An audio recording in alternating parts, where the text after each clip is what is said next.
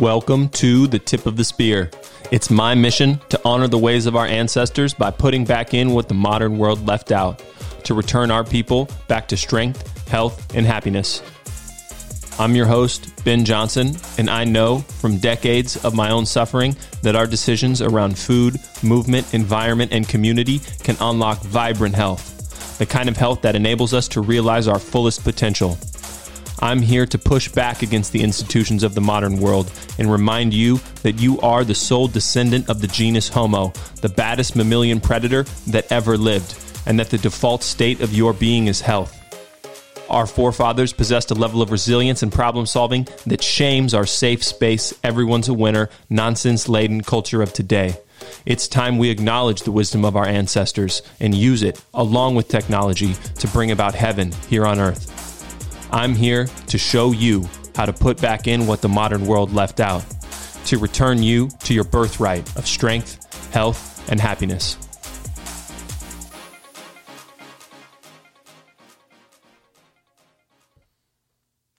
Jambo Sana, my friends, welcome to episode two of The Tip of the Spear, where we're going to talk about sleeping. I'm going to talk about, more accurately, sleeping like a rock. As I mentioned in the first episode, the next nine episodes will double click on each of the nine ancestral living tenets as articulated by Brian Johnson, the Liver King at Ancestral Supplements. Uh, we're going to just deep dive on each one of these tenets that will help you align your life with the expectations of your biology and your physiology to manifest the best version of yourself. So much of the modern world is misaligned with the evolutionary expectations of our beings and a lot of the dysfunction that we experience in health and emotions and spirituality comes from that misalignment and can be corrected as I have discovered and demonstrated in my own life even in the face of genetic deficiencies to to be the best version of yourself and have you feeling like a badass day in and day out. So, uh, we're going to talk about sleeping like a rock. What is sleep? Why is it important? I think we all know what sleep is. Um, but I, I know that we belittle its importance as a society today. There is a lot of momentum. I would like to believe there's a lot of momentum helping people realize the importance of sleep, but uh, there's not enough. And that's why we're, we're out here preaching the message and uh, helping you realize the importance in, in your life and the way that it can help you be a better version of yourself. So, sapiens, you know, our um, class of mammals spend a third of our lives sleeping. That's an enormous portion of the time we have on this rock, and it's indicative of how important sleep is to functioning optimally or at a high level as we're here uh, spinning around the sun. Sleep's the foundation upon which we build a healthy lifestyle that can unlock the best version of ourselves, which is the ultimate goal of this forum and the podcast. And that's why I'm excited to start with sleeping like a rock as the first tenet that we discuss. I see a lot of headwinds to sleep. You know, the the villain of the modern world that is centered around a hustle culture and hyper caffeinated and stimulant fueled quote productivity. You know, I'll sleep when I'll die. Um, just nonsense. It makes it seem that productivity and social engagement at work and with our friends and you know, people that we want to consider our peer groups at the bars or wherever we like to go on the weekends is more important than sleep. We chalk our plates full. I've done this myself with, you know, waking up in the morning, rushing out the door to get to work, trying to get a workout in, hanging out with my friends for drinks in the evening, trying to wrap up work or other, you know, life deliverables in the evening, and then trying to squeeze whatever bit of sleep I can in the margins. And I've seen multiple people in my immediate circle and more broadly demonstrate that same lack of prioritization to sleep. We prioritize the other buckets in our life, you know, work, relationships, hobbies, and we minimize the importance of sleep. And I think that I know that we have it exactly backwards that prioritizing sleep and getting restful, nourishing sleep day in and day out will allow you to function at a higher level across those other buckets in your life and experience more fulfillment because you show up ready to engage and be the best version of yourself uh, emotionally physically present intellectually you know firing on all cylinders and able to be the most potent version uh, of yourself day in and day out So, sleep, I mean, the, the consequences of poor sleep and consistently poor sleep are almost hard to believe. You know, if you go more than two or three days without sleep or with very little sleep, it's been demonstrated clinically that people have mental breakdowns. They have psychotic breaks. They become literally crazy people, as defined by uh, psychiatric um, clinical guidelines. In, so studies have shown that consistent sleep of four to six hours so, a shortened sleep cycle or a poorly prioritized and executed sleep schedule has been shown to increase your risk of high blood pressure and obesity. It increases your risk of type 2 diabetes. It impairs your insulin signaling and glucose metabolism, which ties in with that increased risk of type 2 diabetes. It increases your inflammation. If you're a guy, it decreases your testosterone levels and it decreases your fat loss and it results in less lean body mass when dieting, even when food is identical. So this is a fascinating one. You know, they've taken folks, they've separated them into two groups. One group sleeps a full eight plus hours a night. The other group sleeps anywhere from five to six hours. They feed them the exact same food. They expose them to the exact same activity levels. And the group that is getting less sleep has more fat and less lean body mass, which is your metabolically healthy and productive tissue. Their basal metabolic rate is lower. Uh, it's it's profound the impact that poor sleep has on your biology, your physiology, and your ability to kick ass every day. So I want to talk briefly about the barriers that exist in our modern world to us getting nourishing sleep every day, and then I'll highlight the best practices that ancestral living shows to us or has demonstrated that we can implement today to make sure we're getting the best sleep that we possibly can and setting ourselves up for success uh, when that alarm clock goes off, or ideally when your natural circadian rhythm or light exposure from your windows wakes you at the same time every day. So, in the modern world, it's tough to prioritize sleep. It's tough to align your circadian rhythm with the expectations of your biology because of the misalignment of our environment and what our body expects. One of the things that we're subjected to constantly now is blue light, artificial blue light through screens on our computers, our cell phones, our televisions, street lights, fluorescent lighting in our apartment buildings and our offices. We're always exposed to blue light, and blue light is an input that our body associates with early morning light. It thinks, oh my gosh, there's some blue light entering my retina, hitting my super chiasmatic nucleus and signaling that it's time for me to wake up and be productive. It's time for me to go hunt, to gather food, to take care of my, my family and spend time with my friends. And that signal that's present all throughout the day and even at night as we sit in bed, I, doom scrolling is a hilarious and depressing phenomenon where people are just sitting in bed, just scrolling their social media apps or whatever their dopamine snack of choice is on their phone. And their, their eye is ingesting this light and signaling that, like, hey, it's time for you to be awake and be alert and be ready to take action when really you're trying to, to turn off and go to sleep. So, tangentially, something you can do, please, if you are on your phone at night, um, there's a Flux is a great application for iPhone and Macs. I think it might even be on Android, uh, where you can turn down or you can turn off the blue light in line with your clock, your local time, so that your phone and your computer only give you blue light when you would also be receiving it in the environment. There's also some settings in your iPhone and Android where you can turn on your eye, sh- eye shield uh, and limit that blue light exposure. So, as a first step, please please do that. There's also some really cheap UVEX glasses that I'll talk about later. You can get them off Amazon for nine bucks. They block all the blue light. There's also a lot more many more stylish alternatives uh, that will block blue light as well. All of those work well, but you know, as we're t- taking off the barriers, so blue light is a huge one. Second one is a lack of early morning sun exposure. The same way that our cell phones and our televisions are signaling to our brain to be alert, early morning sun exposure, which is the most beautiful full spectrum of light that we have evolved with for millions of years, is a the most profound signal to your circadian biology to say, hey, here it's the beginning of the day. Let's start to turn on our organs, our digestive systems, our sympathetic nervous system. Let's release some cortisol. Let's get a little stressed so that we can get up, we can get moving, and we can get the shit done that we need to during the day. So, that lack of early morning sun exposure, you know, I for years I was living in Seattle. I would wake up, especially in the wintertime, it would be pitch black outside. I would leave my apartment and I would walk or ride the bus into work, and then I would sit down and work inside all day. And I, I would never see the sun. It was always screens and artificial light from fluorescent lighting. And there was so little sun, true sun exposure to my eyes and to the circadian cells or the receptors um, that signal to your circadian system that it needs to, to turn on when, when the day begins.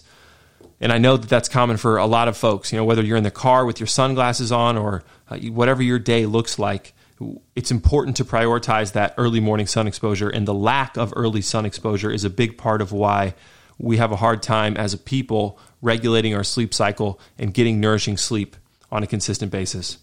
Uh, low vitamin A and magnesium are another barrier to good sleep. Vitamin A is essentially a hormone.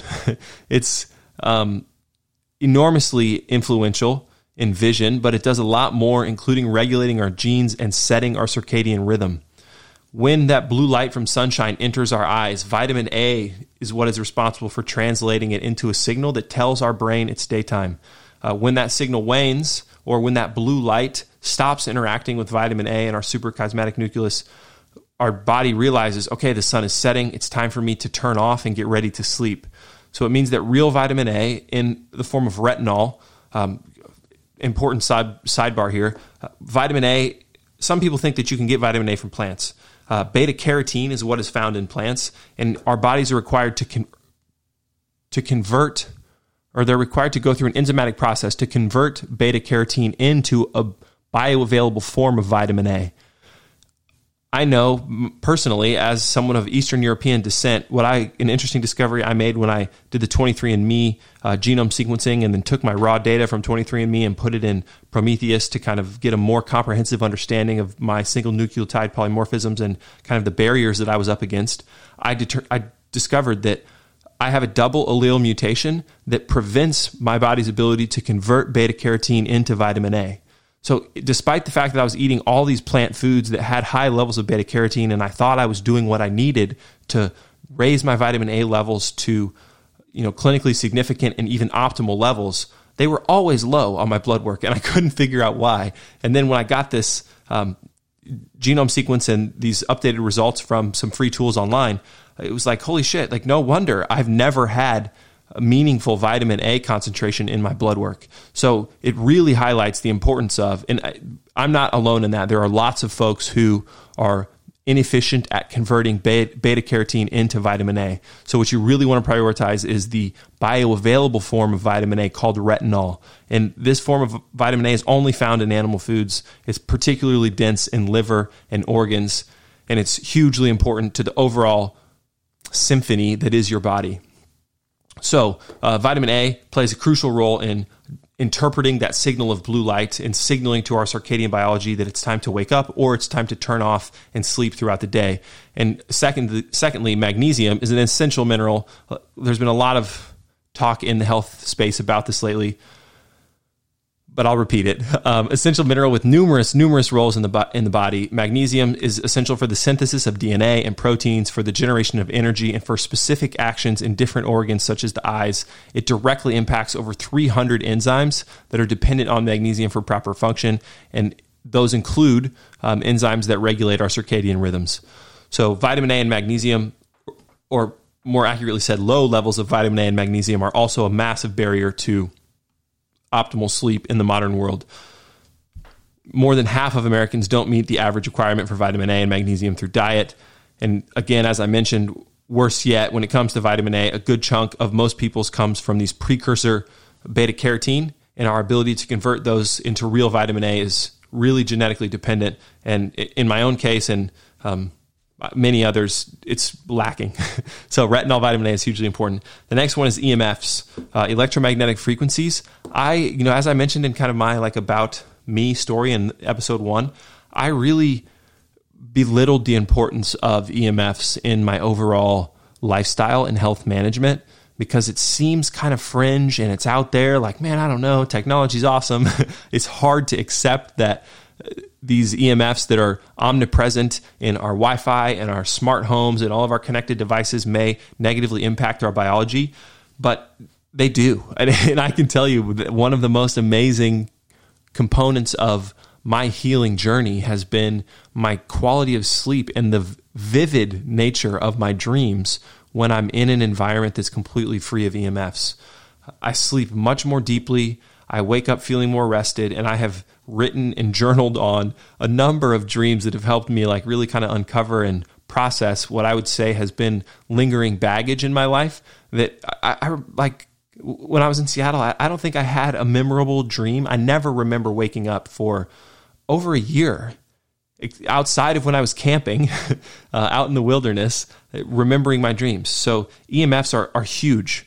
Um, and they're particularly um, intrusive in our modern day world because we're always on our cell phone. Like I know so many people, myself included, historically, who sleep with the cell phone right next to your head. You know, I would wake up when people would text me. My my phone is constantly pinging the Wi-Fi carrier to update the data feeds of the applications that I still have open, and yada yada. Like it's always on. It's right there by my head, and I know that it's a common occurrence in people's lives because of our dependence on the dopamine snacks that we find through our cell phones. So eh, there's three cell phones for every human, um, and our reliance on our electricity is enormous, and it's brought a lot of conveniences. Technology has, but it's not been without a cost, and it's one that we belittle as a society out of a desire to prioritize that convenience and information access. And it's one that I personally want to make sure I do a good job articulating and spreading uh, because it, it's had such a profound impact on my own personal journey. So EMFs also are a big barrier to sleep. If your cell phone's in your room, if your computer's in your room, if you've got a bunch of outlets in your room that have appliances or, you know, lamps or other things that are plugged into them that are pulling electricity out into the room, that will also negatively impact your sleep. So it's another barrier from the modern world. And the last one is temperature. Um, there's more, but I'm going to focus on temperature. We need cold conditions to sleep. Our our core body temperature drops as our body enters this parasympathetic state as we go through our sleep architecture.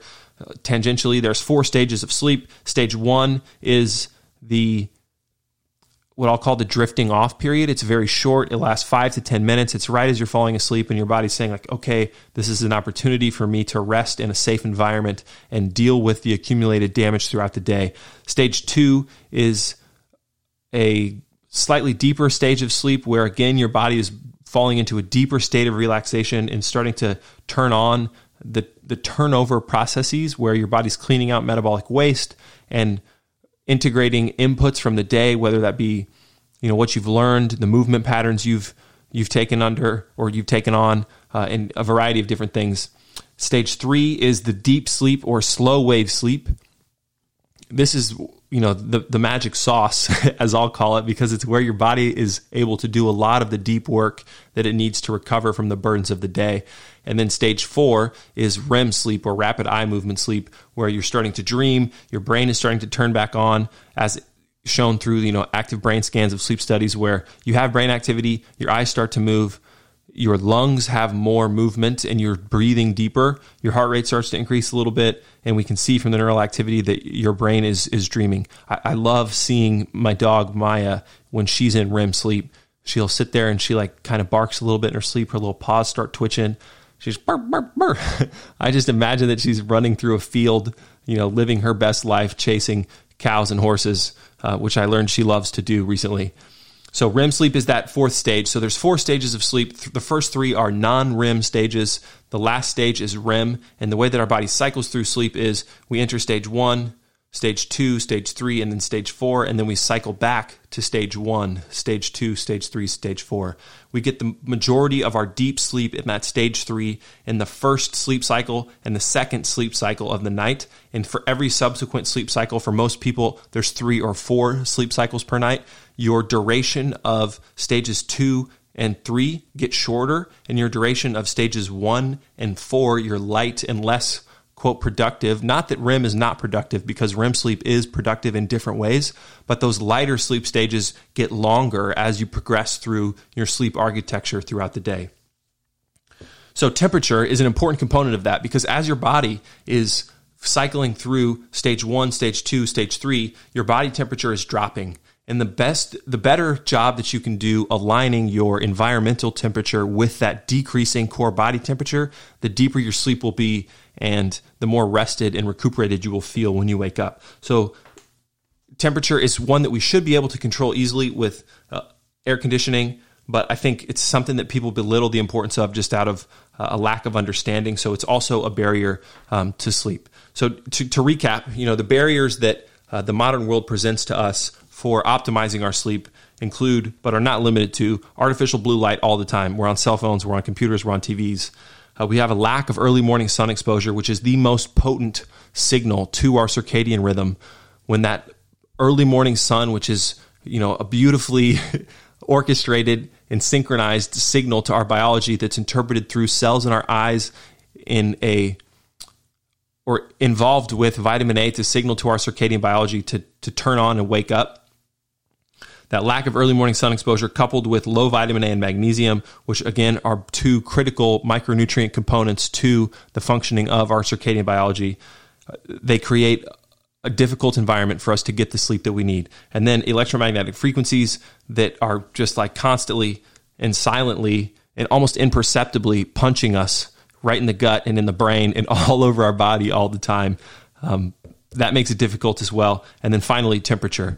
So, after kind of recapping the barriers that we have and the importance of sleep in optimal performance across all areas of our life, you know, again, I think a lot of us have it exactly backwards where we prioritize work and social engagement and fit sleep in in the margins.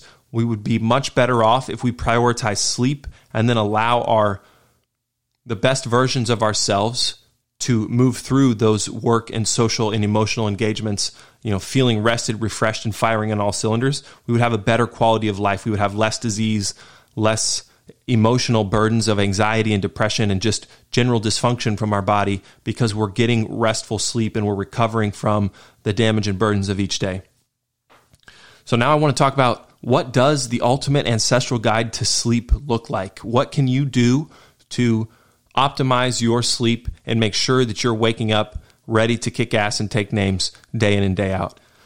And this is a, a counterintuitive point. It may not be given the diatribe I've already gone on about early morning sun exposure, but the most important thing to do to optimize your sleep starts first thing in the morning, right when you wake up.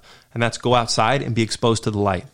Even if it's cloudy, even if you're in Seattle like I was, get outside, even you know, when there is cloud cover and let your eyeballs eat that eat that light from the sun. Let your vitamin A um, abs- absorb that light and signal to your biology that it's time to produce cortisol. It's time to wake up. It's time to remove melatonin from the bloodstream and um, get ready to, to tackle the day. So early morning sun exposure is huge. You got to maximize sun exposure early in the morning and then reduce that exposure throughout the day to entrain your circadian rhythms with the natural day cycles of where you're living. So that means no sunglasses in the early morning sun. You know, don't obviously look directly at the sun, but you should be looking at the at the horizon. You should be taking in these landscape views where the light is coming from above your eyes. It's signaling to these lower receptor cells in the bottom of your eyes that the, the sun is up. It's time to move. It's time to hunt. It's time to gather, and it's time to bond with the people that are meaningful and that you love.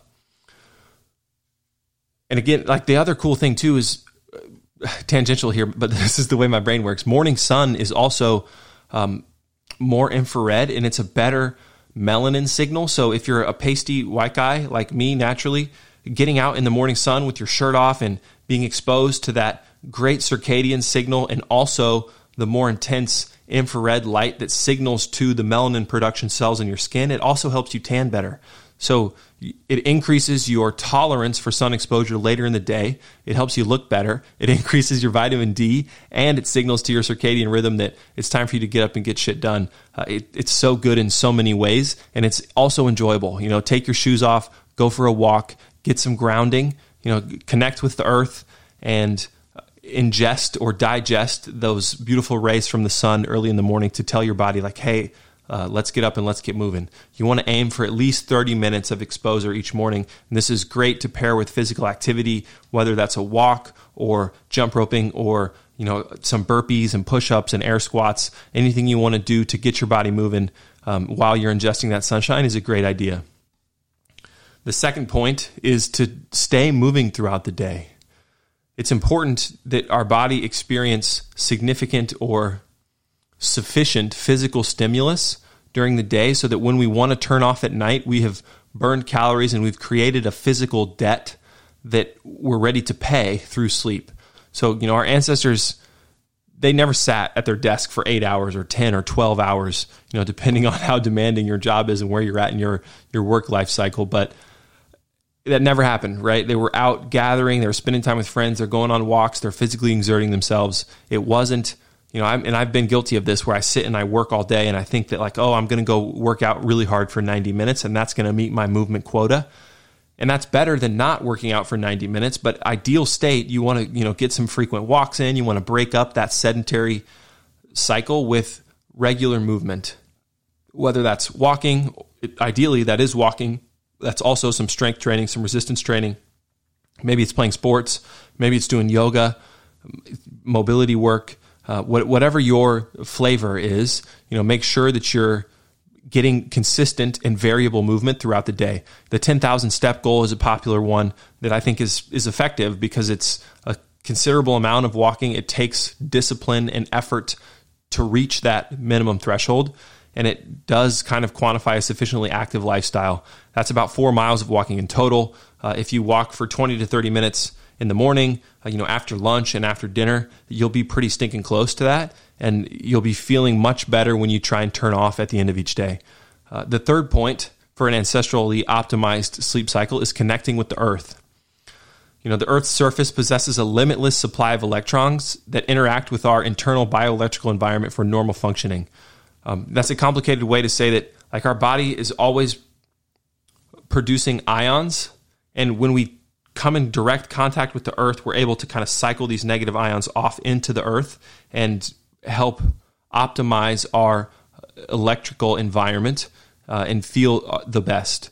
So our ancestors were always connected to the earth, right? They didn't have shoes, they weren't riding around in cars, there wasn't blacktop everywhere, and they they just experienced a much more profound connection with the earth and its energy.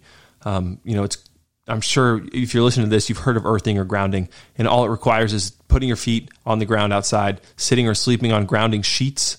Um, these are specific sheets that help connect you directly to uh, the ground. You can Google it; they're they're super helpful.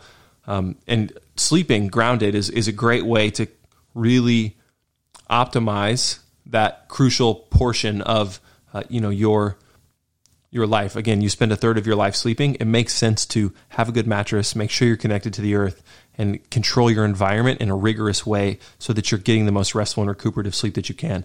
So, early morning sun exposure, stay moving, connect to the earth, and then limit blue light at night. You know, I talked a lot about this on the barriers and the impact of blue light to our circadian biology and the fact that it's kind of omnipresent these days. Our ancestors didn't stay awake very long after the sun went down when they were awake, they had fire, which is all red light. There's no blue light, and they never they didn't have this like technological convenience. So, given that we can't take away technology today, the easiest way to solve this problem is uh, UVEX glasses. They're super cheap. They're nine bucks on Amazon.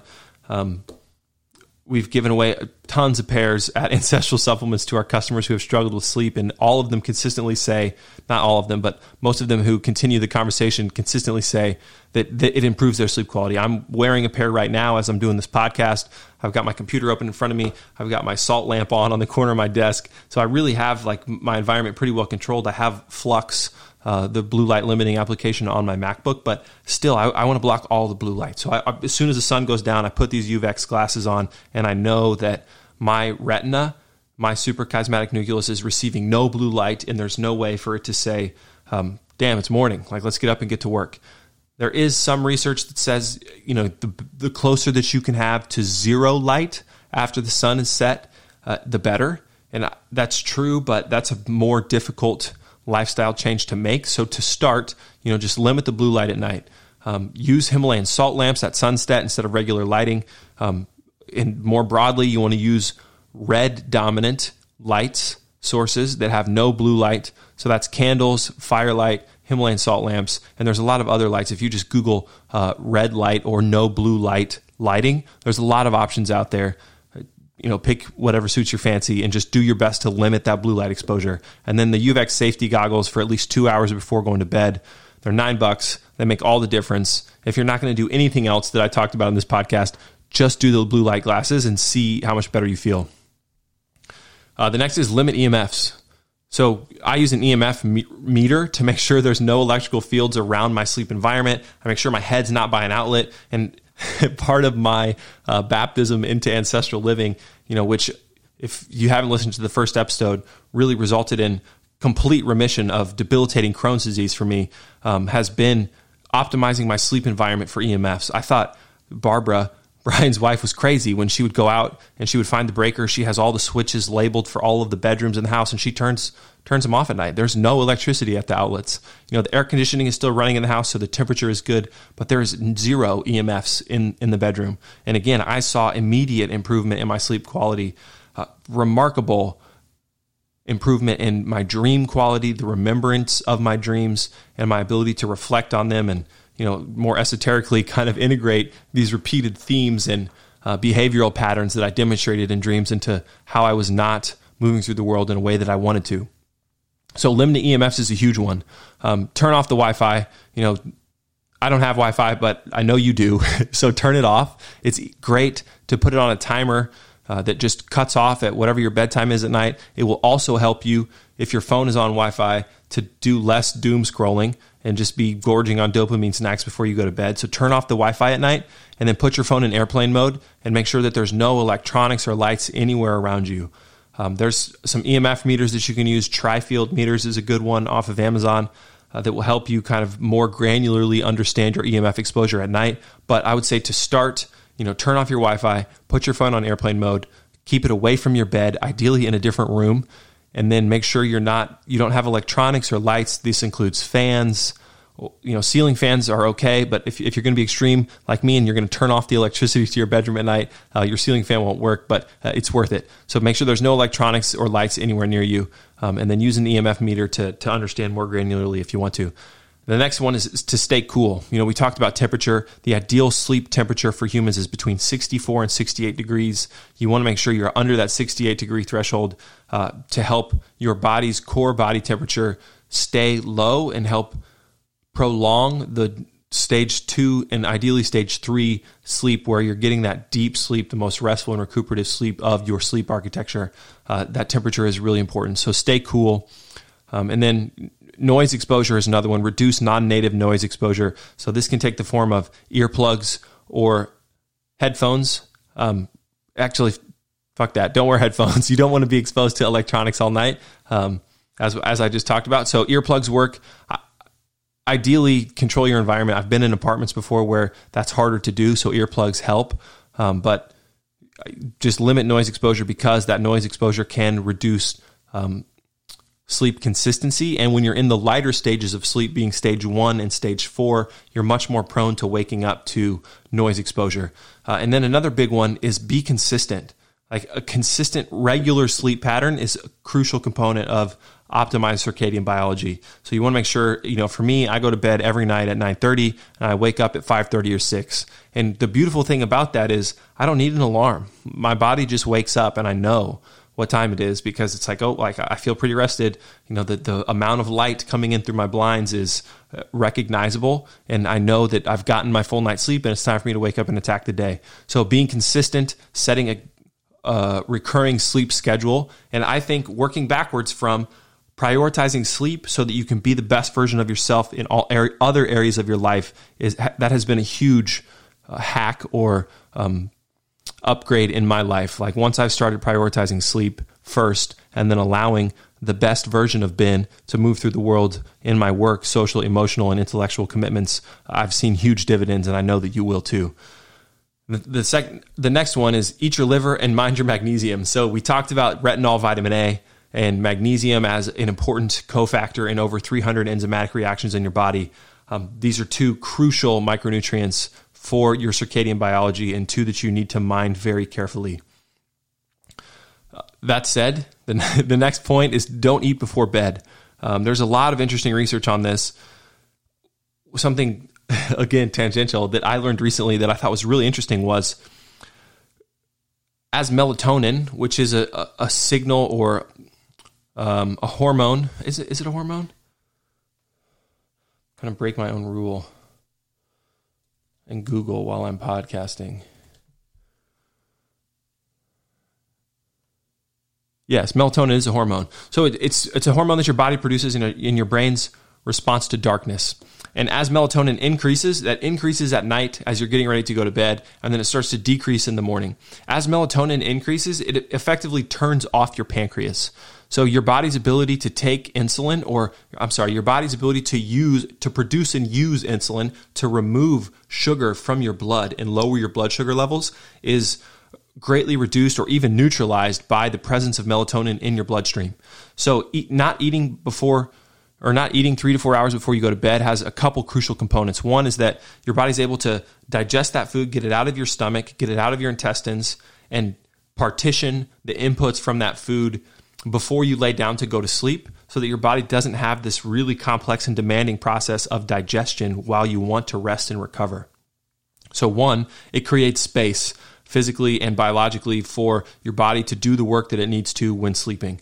Uh, and second, eating close to bed when your melatonin levels are high, even in non diabetic individuals, you can have a diabetic esque response to carbohydrate because melatonin in your bloodstream effectively neuters your pancreas and your body's ability to produce insulin and remove that sugar from your blood. So, this has interesting implications for the dietary decisions you make in the morning as well. You don't want to wake up and have a bolus of carbohydrates within the first two hours of your day because it takes some time once your body wakes up to increase cortisol levels and remove melatonin from your bloodstream. And if you eat a bunch of carbohydrates before you go to bed or right when you wake up, even as a metabolically healthy person, you can have a deranged response to that blood glucose because melatonin has effectively uh, neutered your pancreas. So that's fascinating.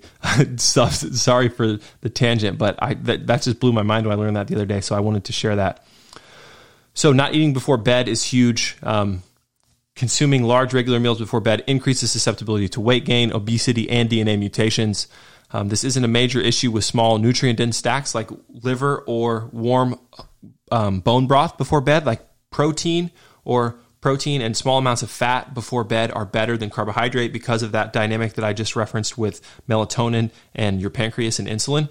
But I find that I do better if I don't eat anything. I try and eat my last meal by 5 p.m. and then as I go to bed at 9:30, it's been four and a half hours. My digestion is done, my stomach is clear, and my sleep quality is way better. I, have mentioned this before, but I use a uh, polar chest strap heart rate monitor to track my heart rate variability and my resting heart rate in the morning.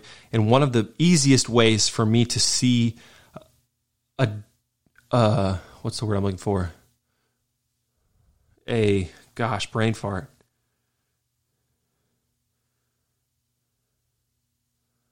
one of the easiest ways for me to have a poor uh, reading in the morning is to eat before bed. Like if I have a large meal before I go to sleep, um, my heart rate is consistently higher and my res- my heart rate variability is consistently lower. And if I, particularly when I'm fasting, those metrics are dialed in. But especially if I get more than four hours of break between my last meal and sleep, uh, I have pretty consistent performance against those two metrics. And it's just a really uh, easy and consistent way to quantify the impact of digestion on sleep. So don't eat before bed. Uh, the, the next one is to shut your mouth. This is one I haven't heard a lot on. I feel like sleep has been uh, a popular topic in the health and wellness podcast sphere lately, but I haven't heard anyone talk about this.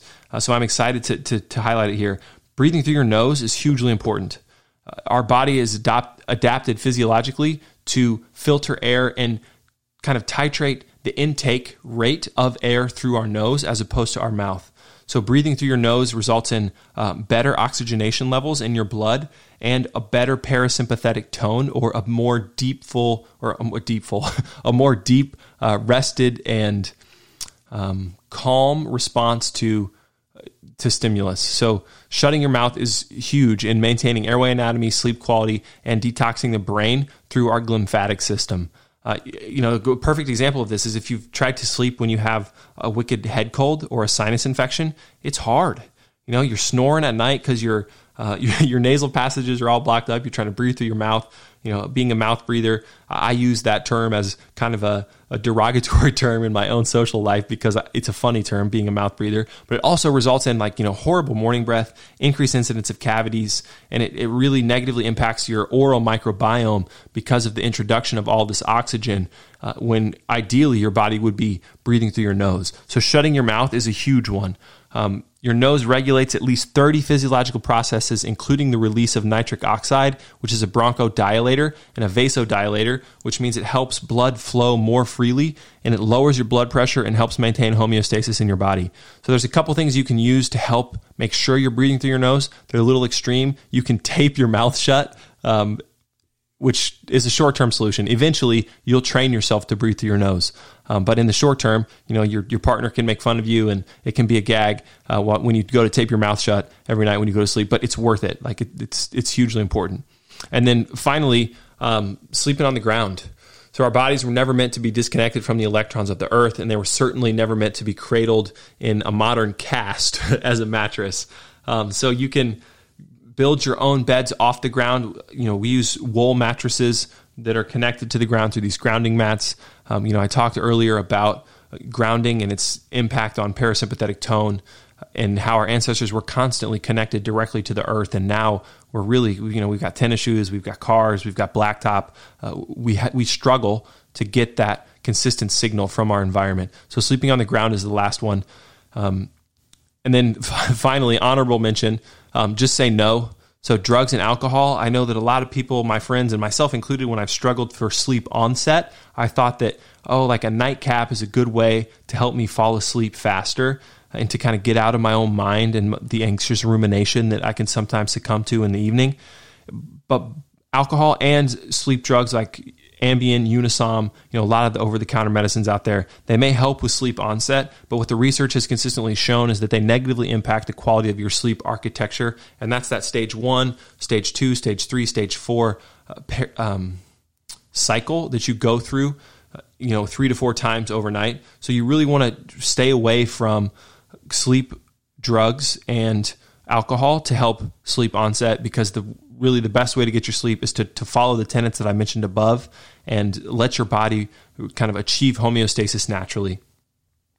So, then to recap, um, the ultimate guide to ancestral sleep starts with getting early morning sun exposure. You follow that up by staying active throughout the day. You know, ideally work towards 10,000 steps, get a 60 to 90 minute workout around resistance training and metabolic conditioning. Connect to the earth, Limit blue light, blue light at night. Again, if you're going to do nothing else from the sleep guide, buy some blue light filtering glasses and wear them two hours before bed. Um, stay cool. You know, the ideal sleep temperature is between 64 and 68 degrees, and that's because it helps our body's natural temperature cycle where our core body temperature drops at night to help us stay in a deep state of sleep.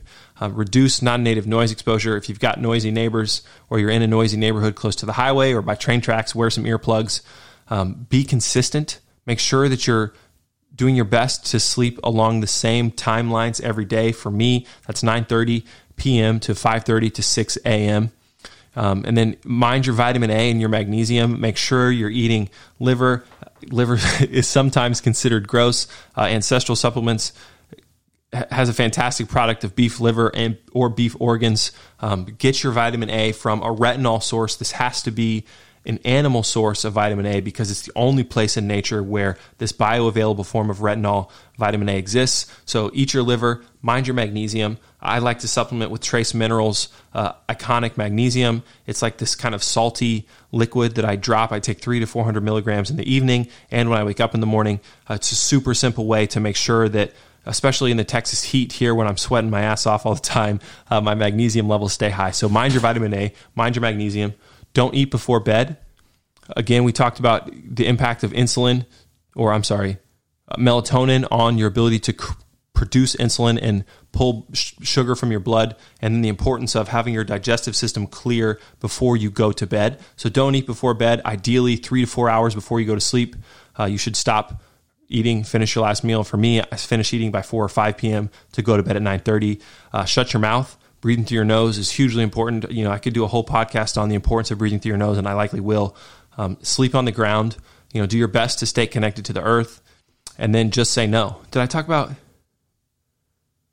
I, I think I skipped EMFs. Limit EMFs. So turn off your cell phone, turn off your Wi Fi, and get electronics out of your bedroom. This was a huge one for me, and you know, as I've articulated previously, uh, a component of ancestral living that I had belittled before. I had a massive health crisis that was resolved uh, by coming down here to Texas and being in the ancestral environment that Brian and Barbara have created.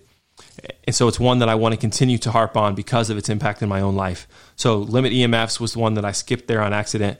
Um, and then again, sleep on the ground and just say no to drugs like alcohol and Ambien and Unisom and all of the OTC remedies um, that are marketed to us as ways to to continue or to at least fall asleep faster um, because there's so much blue light exposure and other bullshit that we've got going on.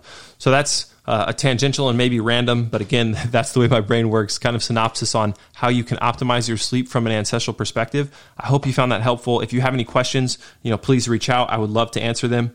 Um, if you're listening, thank you. Uh, please recommend this podcast to your friends. You can follow me on Instagram at Human Updated. You can check out our website at www.tipofthespear.co.